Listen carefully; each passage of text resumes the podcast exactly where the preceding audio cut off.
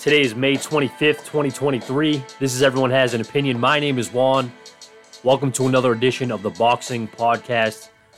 I'm here to break down all the best fights in the sport of boxing. This weekend, we have an excellent matchup between Devin Haney and Vasily Lomachenko. But before I get into that, I wanted to discuss a few of the things that happened this past weekend. Over on Showtime, you had a triple header pretty much went as expected, except for the main event, which was extremely controversial. But let me get into that opening bout, which I predicted would be the fight of the weekend. Not only was it the fight of the weekend, it could be argued that that was fight of the year. Kenneth Sims versus Batyr Akhmedov was non-stop action, extremely close, razor thin, in fact. I had Kenneth Sims just barely getting by with a decision Real good fight. He landed the cleaner shots to me. Akhmedov was no slouch, though. Like I said, it was really close. It was back and forth. Whenever one guy had the advantage, in the next round, the opposite would happen. Extremely fun fight. Check that out if you haven't. Again, that was on Showtime. Kenneth Sims Jr. versus Batyr Akhmedov. Great fight in the 140 pound division, which I stated in last week's episode that that is the deepest division in boxing. But all eyes were on the main event. Rolly Romero challenging for a championship in his first fight at the new weight of 140 pounds. In his previous fight, he was knocked out by Tank. In this fight, he gets dropped early by the 40 year old. And most people on social media were talking about his opponent because he was 40 years of age, but the guy looked closer to 80 years old. The guy looked horrible. But anyway, he didn't fight horribly. We knew going into this fight that Barroso was heavy handed. He showed that early. He drops Rolly in the third round with, I believe it was a straight left hand up against the ropes. Rolly was more off balance than anything, but still, a big shot knocked him down, and it really rattled Rolly's confidence for the remainder of the fight. It wasn't up until the ninth round where Rolly started to really do some damage. Um, I thought he dominated that round. He drops Barroso early in that round, and then gets extreme an extremely controversial decision. I don't know what referee Tony Weeks was seeing. Goes back to something I've been talking about. We need younger guys in boxing as far as referees and judges go. You can't have these old guys refing and judging fights. It's just ridiculous. This guy I don't know if he was corrupt, if he had a bad angle, if he was nervous because he was involved in a fight earlier this year, or maybe it was late last year, where David Morrell sent a guy into a coma. The guy was on life support.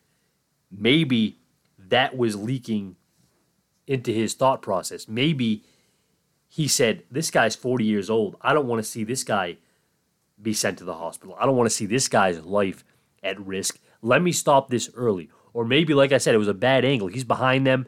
Maybe he looked like he was really, really hurt.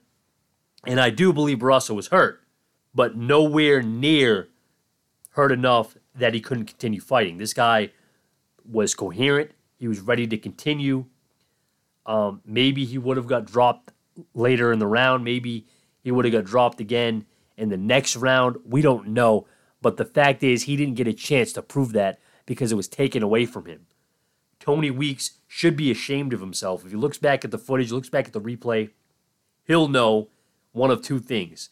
Either, hey, I did my job as a corrupt official, or I did a horrible job and cost this man who's 40 years old a shot at a championship, something that he may never get again in his life. Not only is he 40 years old, Barroso is a guy who's always a B side type fighter. He's a guy that, like I said, has heavy hands, nobody is just willing to fight this guy if they're not forced to. The only way, the only reason he got this title shot was because the champion Alberto Puello tested positive for a substance, a banned substance. That's the only reason Barroso came into this fight. He was a late replacement.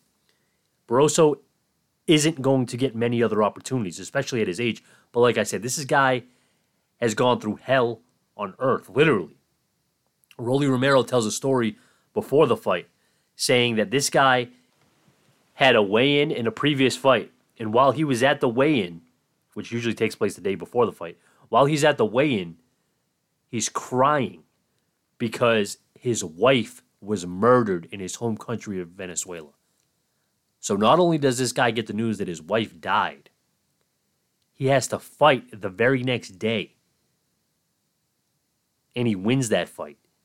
This guy has been through a lot. And you can tell that's probably why it looks like he's 80 years old. The guy's been through it all.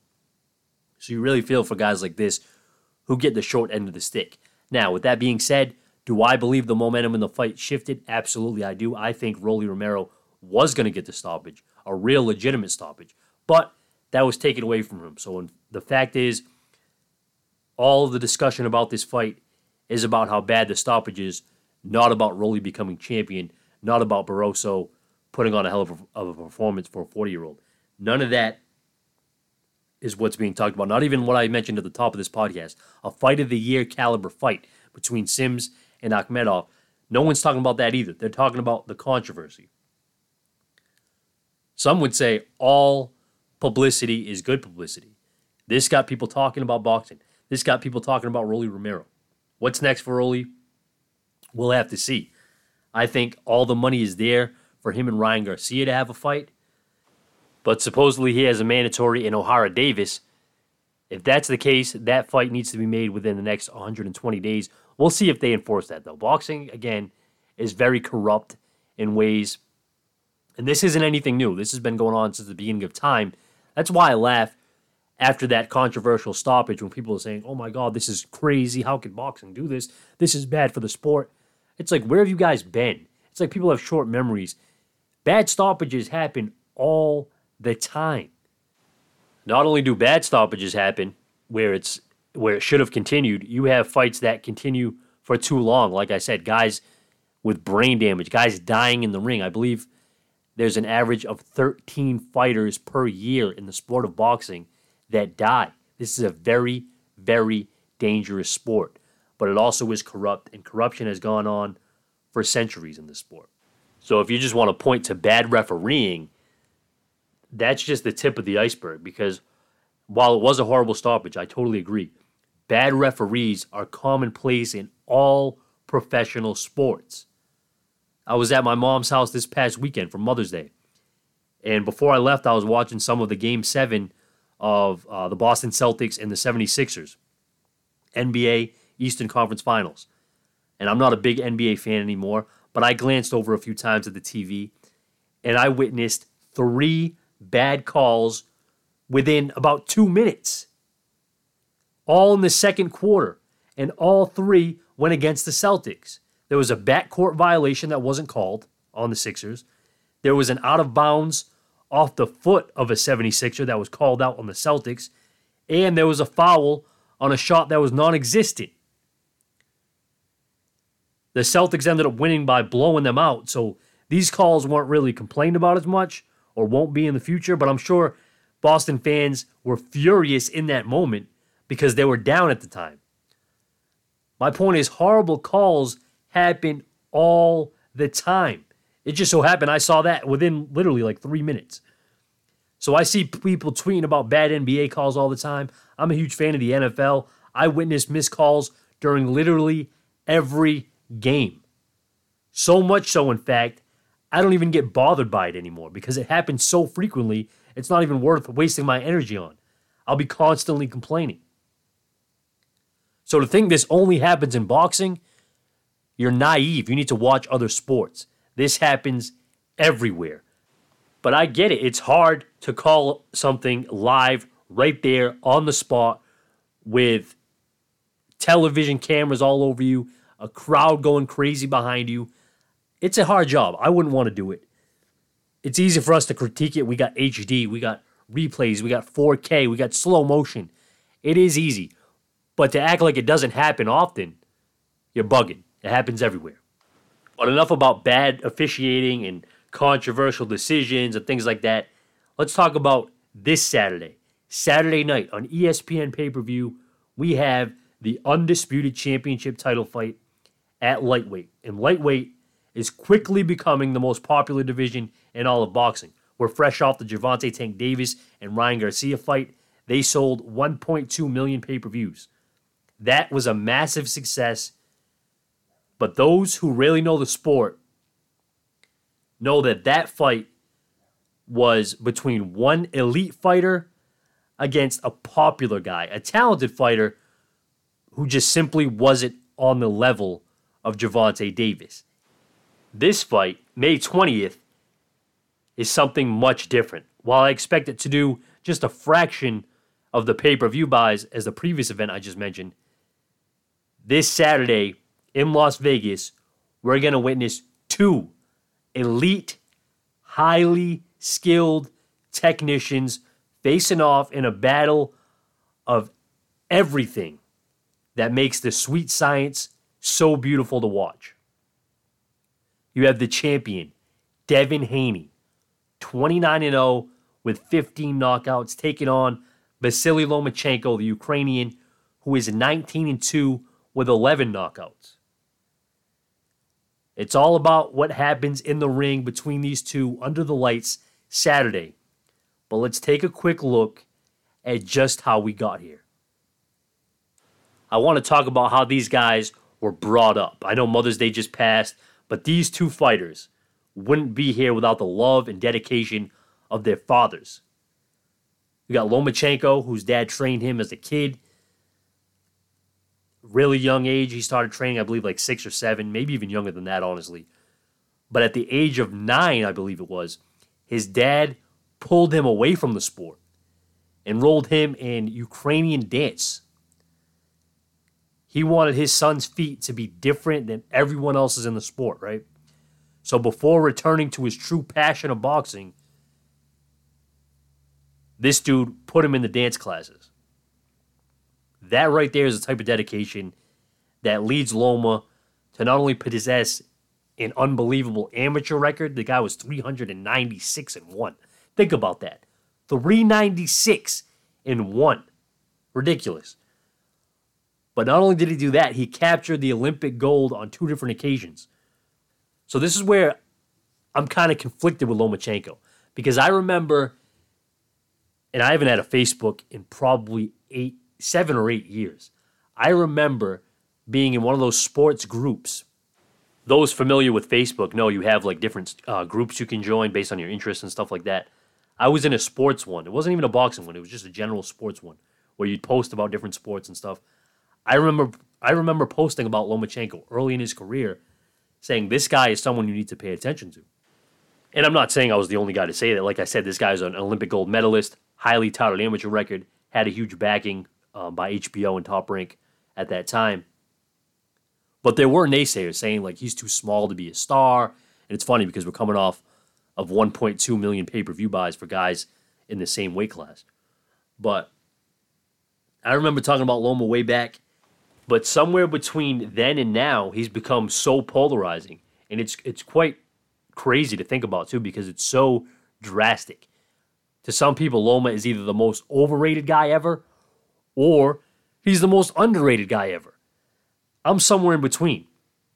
This guy's legit.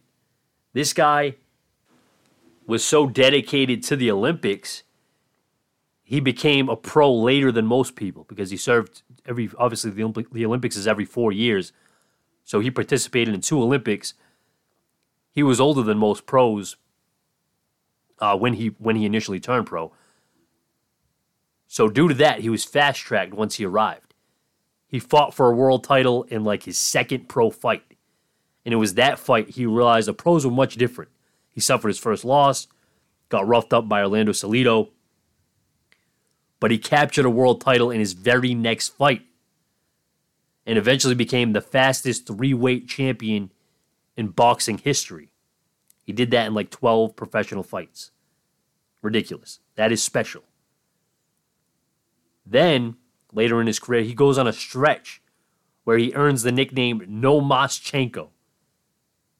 This guy was making people quit. Big time, successful professional fighters quit. He made four consecutive world class fighters, championship caliber, quit. Didn't knock them out cold where they had no choice. No, they made a conscious decision to say, we do not want to fight anymore. Think about that. He took a guy Nicholas Walters, who was a world champion, 26 and 0, 21 knockouts. Nicholas Walters was killing dudes on HBO, including future Hall of Famer Nonito Donaire, one of my favorite fighters. Knocks him out. Nicholas Walters gets in there with Lomachenko and basically began pissing down his leg. He had no answers. He gave up. He said, No more. I do not want to fight. I do not want to continue. He found the nearest exit. This guy doesn't box again for seven years. I'm going to let that sink in. Killer of a world champion, knocking out future Hall of Famers, says, You know what? Not only can I not fight anymore right now, I'm taking seven years away from the sport. He made Loma made this guy reconsider his life decisions. Fast forward to 2019, Lomachenko is viewed as pound for pound the best fighter in the world by a lot of pundits, a lot of magazines, a lot of um, news outlets, ESPN, and things like that. Guys viewed, if he's not viewed as number one, he's definitely viewed as top three. And around that time, Devin Haney is making big noise on the scene. Let's go to Devin Haney real quick. We're talking about fathers here. Devin Haney's father had different plans for his son. Haney could have went the Olympic route, and he probably would have been a favorite to win gold. But Haney's dad, Bill Bill Haney, had other plans for his son. He traveled with his son to Mexico so Devin could turn pro at 17 years old, something that isn't even allowed here in the United States. Got to be 18. So a young Devin Haney, teenager, is fighting grown men in random bars in Mexico. That's how he earned his respect. He's gaining priceless experience along the way fighting warriors in Mexico. Bill Haney also brings his son all around the U.S., mostly Vegas, but other parts of the U.S., Detroit, things like that, picking the brain of guys you may have heard of them Roy Jones Jr., Floyd Mayweather Jr., Floyd Mayweather Sr. There's an excellent trainer in the UK, Ben Davison, who was in his camp for a little while, and many others. While some people would say that's too many cooks in the kitchen, Haney's philosophy is this he could take whatever he likes from all these different fighters and discard the stuff he doesn't really feel will help him. So why not learn from legends who have already been where he wants to go. That's what he did. He went there and he picked the brain of all of these legendary fighters and trainers and formed his own style. There's videos of Haney when he was like 16 years old, 15 years old, maybe even younger, honestly. He's got braces in his mouth. He's with Floyd Mayweather in the in the Mayweather gym, and Floyd saying, "This kid right here is to break all my records." You can find that on YouTube, actually. Haney also used like social media to his advantage. He remained a free agent for a while. He was just building his name on Instagram, Twitter, YouTube, just becoming a star on his own without that big promotional backing, an organic way, kind of the grassroots feel to his his career. And then you fast forward, like I said, 2019, where Loma is the guy, according to all these pundits, according to all these writers. He's the number one. But Haney, who's in the same division, positioned himself to be Loma's mandatory. Now, Loma was looking to unify or actually become undisputed, and he wanted to fight Teofimo Lopez because Tio had just gained a championship of his own, knocking out Richard Commey. This was during, this was around the pandemic. This was actually right before the pandemic hit, 2019. So Lomachenko's team doesn't want to fight Devin Haney. They want to go a different route. They write or file a request rather to the WBC to become franchise champion. When you're a franchise champion, that means you can avoid your mandatories. You're still recognized as the best fighter in your division, but you can avoid mandatories and make pretty much whatever fight you want. So they opt not to fight Haney even after being confronted about it. You could actually watch this on the Blood, Sweat, and Tears special they made leading up to this fight. Loma's team, and they admit this, they tell Devin Haney and Bill Haney, no, We ain't fighting you. You have nothing to offer. Your son hasn't done anything yet, even though he's earned mandatory status. But since then, the tables turned because Lomachenko avoids Haney. He goes into the fight in the COVID era in 2020 against Teofimo Lopez. He loses that fight to Teofimo Lopez. Tio, who takes Lomachenko's belts, goes on to fight George Kambosos. Kambosos upsets Teofimo. So those belts are now on Kambosos. And Devin Haney, in the meantime, is racking up quality victories. He beats Jorge Linares. He beats Jojo Diaz, two really, really solid veteran fighters in that division. And he positions himself to fight George Kambosos because at the time, Lomachenko was involved in helping out the Ukraine, his country. They're involved in a war, as you know. So Loma was involved in that. Otherwise, Kambosos wanted to fight Loma. He eventually fights Devin Haney. Haney agrees not only to go to, to travel to Kambosos' home country of Australia, but he signs the contract stating even if I win, we'll run it back again in Australia. So Haney is the one pushing for these big fights. He wants to fight Loma. Loma says no. So he goes through hard hitting Jorge Linares. He goes through Jojo Diaz, and then he gets the championship fight against Kambosos and he smokes him. Basically shuts him out in the first fight. The rematch was even more one sided. Hurts Kambosos much more in that fight. So you got Devin Haney who goes to Australia, young kid, traveling across the world going overseas, taking that risk, fighting in his backyard, giving the guy all the concessions he asked for. Whatever he wanted, Devin Haney said, Yes, that's how bad I want to be champion. So Devin Haney beats Kambosos twice. Now Devin Haney is the one with all the belts. Lomachenko is the guy chasing Devin Haney. And here we are, four years later. Four years after Devin Haney wanted this fight originally, he's the champion. Loma's the challenger. These guys are going to get it on in Las Vegas. Real quick, as this entered my brain, I want to get it out before I forget. But boxing is unlike any other sport, really, if you think about it. You miss a game of like baseball, basketball, football, not as much because there's only 16 of them. But baseball, you got 162 games. Basketball, I believe there's 82 games in the NBA. You miss a game, okay, you can catch the next one. In boxing, you miss a fight or two you basically miss an entire year of that fighter's career. These two guys had very different 2022s. Loma fought Jamaine Ortiz, who is a good fighter, but just didn't have the experience, had never been 12 rounds before that. Loma fights him in a highly competitive fight.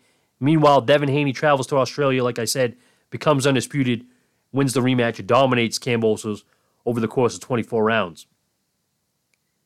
We'll see if those two play a factor into 2023 this Saturday. Haney versus Loma to me is a chess match. It's suitable because that's the graphic they have on ESPN for this fight. High speed chess is what we're going to see. This fight will come down to adjustments. Haney has the athleticism, in my opinion, to match Lomachenko. That's something, that's an area where most of Lomachenko's opponents have been at a disadvantage.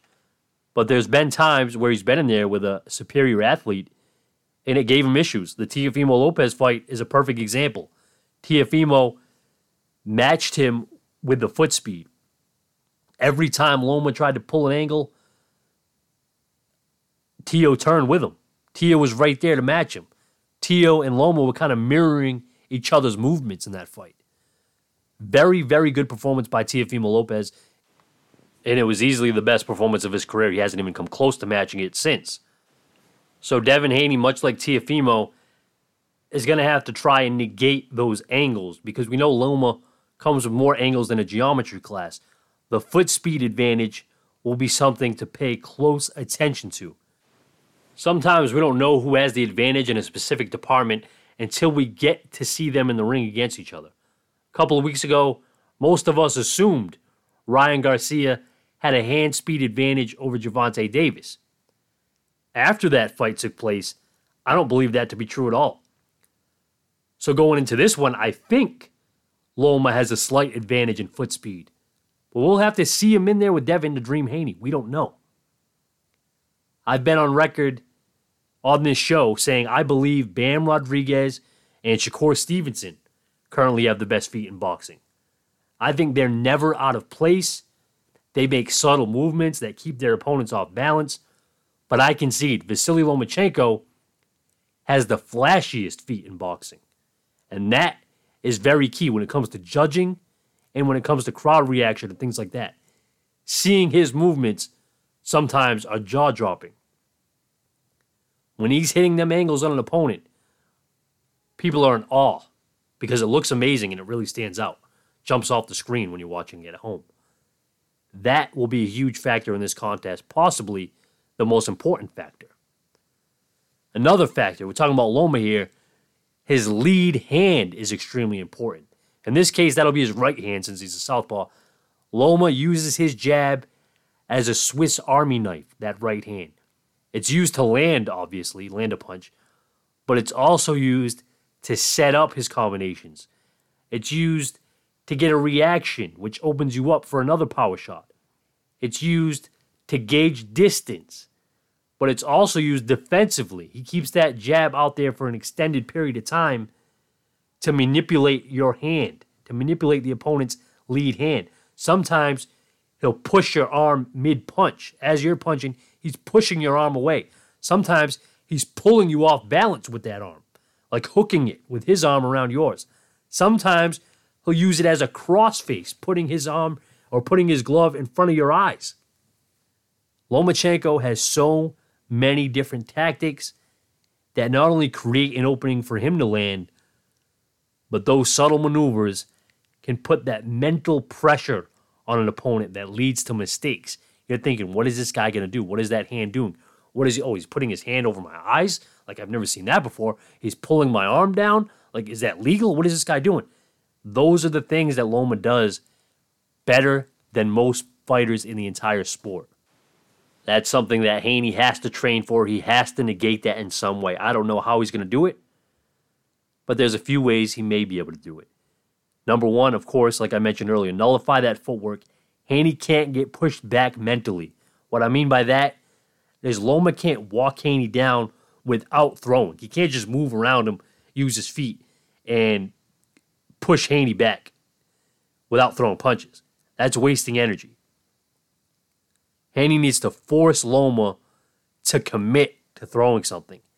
Haney needs to use lateral movement constantly when Loma's pressing. Don't get your back against the ropes. Don't get pushed into a corner. Spin around Loma. Use the angle on him. Be first with your feet and your hands. Don't let Loma dictate the action with his movement. Another important thing is Devin Haney's jab in this fight. I spoke about Loma's jab, how he can use that hand not only to jab, but to do a bunch of different things with it, both offensively and defensively. Devin Haney, on the other hand, he has one of the best jabs in boxing. I put him, Dimitri Bivol, and Jermall Charlo, if he ever fights again, as my top three jabs in boxing. Devin Haney's is so crisp, it's so versatile. He could throw it on the move, he could throw it stiff when he's standing still. Uh, he could spin around you and throw it. He could double up on it, triple up on it if he has to. He uses it to the body very well. All those things are amazing and on point. The thing that bothers me, though, is against the southpaw, the jab is harder to land. And not only is Vasily Lomachenko a southpaw, but he's a very unorthodox southpaw because, like I said, that movement of his, not only the leg movement, but his upper body. He moves very well. He moves those arms very well. He's always moving that head in and out of position. He's he's much further away than he looks at times because he's there and then he's not. Devin Haney may find it very difficult to land that jab early. If he can't land it early, he must switch it up fast. You can't find yourself in a hole against Lomachenko. Lomachenko is a slow starter at times. You want to take advantage of that. If the jab isn't landing, start throwing straight right hands as a lead. If that's not working, use those uppercuts. The thing about Devin Haney, People talk about his power or lack thereof. He's not a big puncher by any means, but his punch selection is top notch, and he throws combinations. So if the jab isn't working, you have to use something else. I think right hooks to the body are going to be really effective in this fight. He has to land them early. I think if he can land them hooks early to the body and press forward early in this fight, take advantage of them slow rounds, jump out to a lead on Loma, you can make this a fairly easy fight because we know not only does athleticism bother Lomachenko, activity bothers Lomachenko. We saw that in the Tio fight as well. Tio wasn't landing these big shots by any means early in that fight. He was being patient, he was taking what Loma was given to him, and he wasn't overcommitting, but he was staying active. His hands were constantly moving, whether it was the jab or the straight right to the body or the check left hook. He kept Loma guessing. Loma doesn't want to jump in there, number one, because of the power that Tio had, but number two, the activity. He didn't want to run into something. While he may not have that fear of power against Haney, the activity will certainly bother him. Devin Haney needs to start fast, and I think he will. Devin Haney does start fast, always begins his fight very crisp, establishing dominance here. And I think that's what's going to happen Saturday night. Lomachenko, like I said, he starts kind of slow. He can't do that in this fight. He has to know this is his goal to become undisputed. This is probably the most important fight of his career. Is Haney the best fighter that Loma's ever fought? We don't know that yet. We'll find out. But it certainly is the most important of his career because, like I said, Lomachenko has a great career already. He's going in the history books as a really, really exceptional fighter who's done some things that no one else has done. But if you end your career 19, or excuse me, 17 and 3, that doesn't look good in hindsight. When people look back at this guy, they're going to say, this guy, 17 and 3? You know, people don't like to dig deep. People don't like to go back and watch fights. They're going to look at the box record. They're going to look at his stats or uh, win losses rather, and they're going to say this guy 17 and three. Uh, I don't know. He's not. He's not special to me. That could hurt his legacy. He wins this fight. He's going down as not only the fastest three weight champion, but he's going to go down as undisputed. People say the pressure's on Haney here. I think the pressure's all on Loma. Haney's young enough where he could bounce back. He could lose this fight and still have a very, very successful career. Not that he hasn't already, but he can go on and win other titles in different weight classes and things like that. Loma may not get this opportunity again. So Loma cannot start slow here. I think Loma needs to get inside to have success in this fight. He needs to be rough. Loma is one guy that is tough to tie up as well. If you watch the rematch between Kambosos and Haney, they actually counted, and I've never seen this before on a broadcast. They counted how many times Devin Haney clinched Kambosos. It was like a ridiculous number. It was it was very high. Clinched him a lot of times. I'm not sure if he'll be able to do that against Loma. He is the bigger guy. He is a stronger guy, supposedly. But Lomachenko is always fighting stronger guys. He's always fighting bigger guys. He's a smaller man. That doesn't matter. Haney has these tactics down to a T where you try and grab him, he's fighting out of it. And not only is he fighting out of it, he is throwing punches. While you're trying to clinch, he's throwing punches over your head, overhand lefts, hitting you on the side of the ear, things like that. There's no peace treaties when you're inside. You're not going to say, oh, oh, you're clinching me. Oh, let me stop fighting. No, this is a fight. Loma fights until a referee tells him stop. Haney needs to realize that before this fight starts because if he gets in there and he's just trying to grab up Haney, um, excuse me, grab up Loma, it's not going to be very easy. Is it possible that he does? Maybe. He is a bigger guy. It's possible. But I think it's going to be very difficult. Loma is slippery in there. He's going to get out of the clinches and he's going to let off shots, big shots, just like he did to Teofimo Lopez. Tio was very surprised by it. Tio didn't have the experience. Devin Haney is more experienced than Teofimo. But still, I worry about that because I haven't seen him in that scenario where a guy's getting rough with him on the inside. Haney is not a rough fighter. Haney is a finesse fighter. While he does throw great combinations, does have an amazing punch selection, he is a finesse technical fighter. Loma's technical as well, but he has that roughness to him. So that's another thing to keep an eye on in the inside because Loma's going to get inside if he's going to have any success. If he doesn't get inside, this is going to be a long night. This could be a shutout type fight if Lomachenko fails to get inside. But I believe he will get inside at some point. It's just a matter of when. If he can do it early, it'll be a long night for Haney. If it takes him six rounds to get inside, like it did against Tio, then it's going to be a long night for Lomachenko. Another thing Devin Haney really needs to worry about is leaning to his right against Loma. He does this in most of his fights as a defensive strategy, a defensive tactic, but that could play into Loma's hands. We saw this against Jojo Diaz. Jojo Diaz is a southpaw. That's the last southpaw that Devin Haney fought. That was a competitive fight. Loma, excuse me, Jojo landed some big looping left hands in that fight. If Loma can land those same shots, that could be his key to victory right there. If Devin Haney dips his head uh, to the right against Loma, right into that shot, that would be a huge, huge mistake. He needs to feint in this fight. He needs to throw those straight right hands in this fight, like I mentioned earlier. That is the key. The punch selection of Devin Haney, the conditioning of Devin Haney, the IQ of Devin Haney, I think will lead him to a convincing victory in this fight. He can keep the distance, he can be more active, and he could sit down on his punches more and make this fight look one sided. I think we're going to see something like a 9 to 3, 8 to 4 victory here for Devin Haney. I think that's how good Devin Haney is. I don't want to knock Lomachenko. I think Lomachenko is amazing as well. But Devin Haney is just a better fighter, in my opinion. We're going to find out Saturday night. Lomachenko may come in with that fire and rush Devin Haney and get on the inside early and make this a dogfight. That's a possibility. That could happen. But I just don't see a way that Devin Haney loses this fight. I really don't. I would be shocked if it happens, but it's not impossible by any means. Lomachenko has had some amazing performances. I just don't see Devin as a guy that falls into these traps.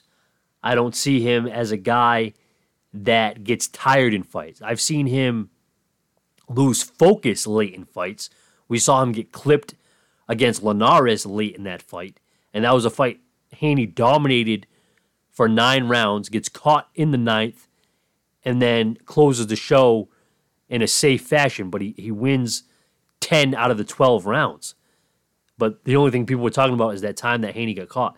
That's when you know you're a great fighter. When people talk about that one time you get caught, like when Floyd Mayweather got caught against Shane Mosley, they talk about that one shot. They don't talk about how he dominated that fight, though. They don't talk about that. They talk about that one moment in a round where he looked vulnerable. I think Devin Haney learned from that. I think Devin Haney's progression and the way he's been moved with his last five or six fights, they've progressed each and every time, slowly stepping up, preparing him for this moment right here. This is a big fight. This is the biggest fight of his career. It's the biggest fight of Loma's career because I don't think Loma can go out with three losses for a guy that hasn't had that many pro fights. It doesn't look good. Pundits can say, "Hey," and this isn't this is sounds funny, but this is true. They can say, "Hey, Vasily Lomachenko lost to Teofimo, lost to Devin Haney, and lost to an Uber driver." And I'm not joking when I say that. I know it's funny, but I'm not joking when I say, "Oh, he lost to an Uber driver." No, Orlando Salido is on record saying he was driving Uber while he was also training to fight Vasily Lomachenko. That's just a fact. So when you say that, it just doesn't sound good for a guy that was touted as the best thing since sliced bread, the best fighter since Muhammad Ali. Those are the type of things people were saying about Lomachenko. That is why he gets so much flack. He gets so much hate. People saying he's overrated, which when you're saying he's the best since Ali, you are overrating him. But he's also underrated. In fact, when people say, "Oh, you know, he was never that good. He was he was just a hype job," no, he has the pedigree. He's done the work. So when Devin Haney beats him, I don't want to hear about how he wasn't this, wasn't that. Lomachenko is a great fighter. Devin Haney, to me, is just generational. We're going to find out, though, Saturday night. Devin Haney deserves all the credit in the world because he could have moved up to 140. He's a guy who, when you, you're going to see him at the weigh in, he's going to look drained. This is probably his last fight at the weight. He wanted this fight so bad for his legacy because he's, he's been asking for this fight for four years. So this is the culmination of four years of calling this guy out. Now you're meeting him.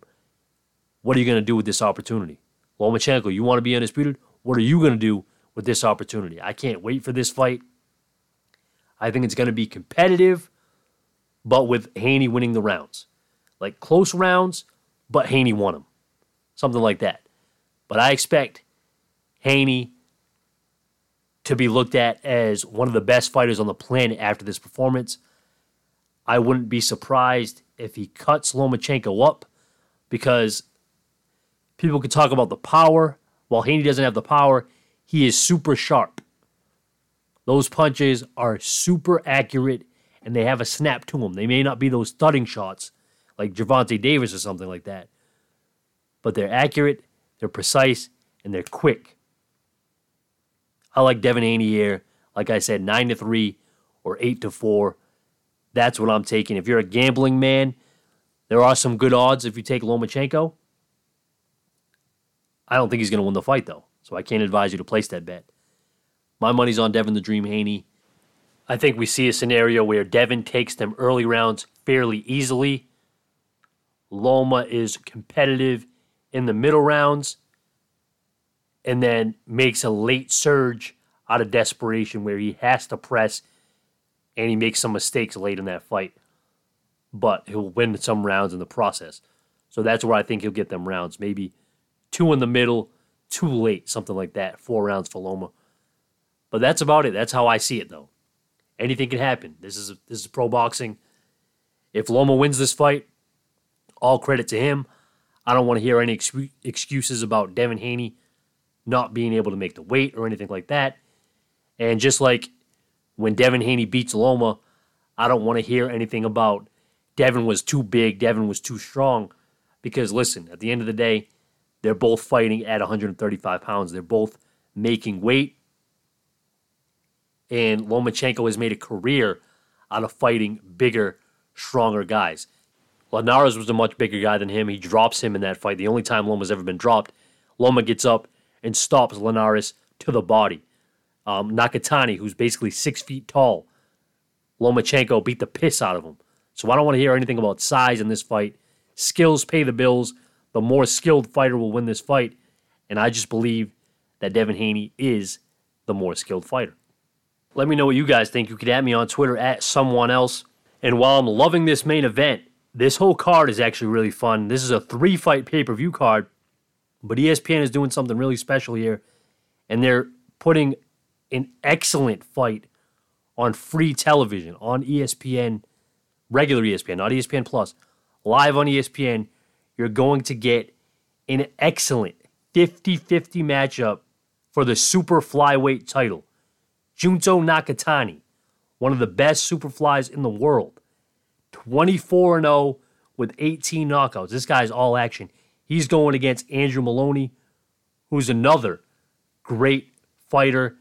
28 fights. He has 25 victories, two losses, one no contest.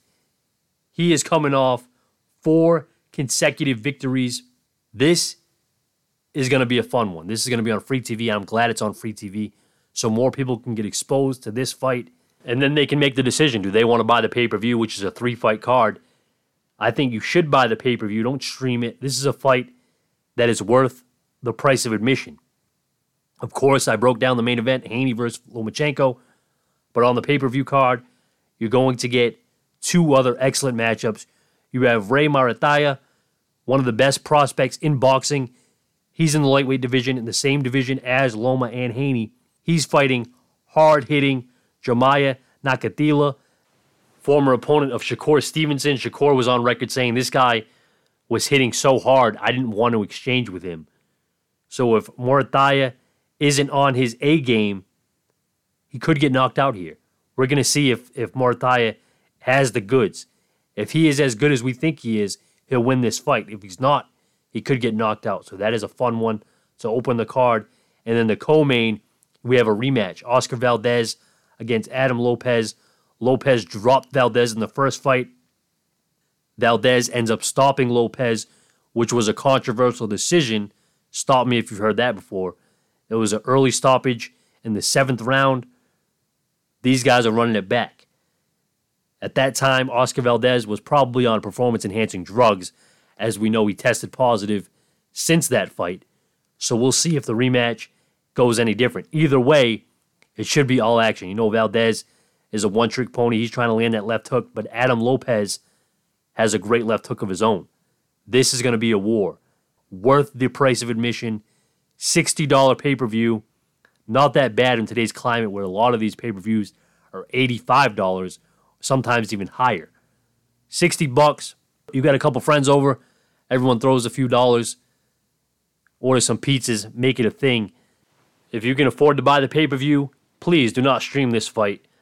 I always say, if you don't support the things you enjoy, the things you enjoy may no longer exist. So buy this one, it will be worth it. Oh, also on on the free ESPN card, it's only a two fight card. You got Junto uh, Nakatani against Moloney, like I mentioned, which is an excellent matchup, 50 50 fight right there. Could be fight of the night, really. But also on that card, you got Nico Ali Walsh. Sorry, I always laugh when I bring this guy up. Nico Ali Walsh, the quote unquote grandson of Muhammad Ali. This guy's trash. I'm sorry. He's garbage. He's only there because who his grandfather is. His opponent hasn't even been announced yet. That's how you know it's a joke. It's just a can they could throw in there for Ali Walsh to get out of there. And sometimes he struggles with these bumps.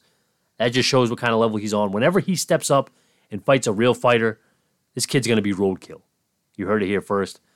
He's more for the casuals to hear, oh, that's Nico Ali. That's that's Ali's grandson. I know Muhammad Ali. That's his grandson. Look, he's wearing the same trunks. Listen, this guy sucks. Get him off my screen. I don't ever want to see him again. But other than that, this is a fantastic card. I cannot wait for it. I'm fired the hell up. Inject it directly into my veins. This is what the sport of boxing needs. But that's all I got for you guys this weekend. Thank you for listening. I really appreciate it. Give me that five star review if you got time. Tell a friend to tell a friend. Enjoy the fights. I'm out.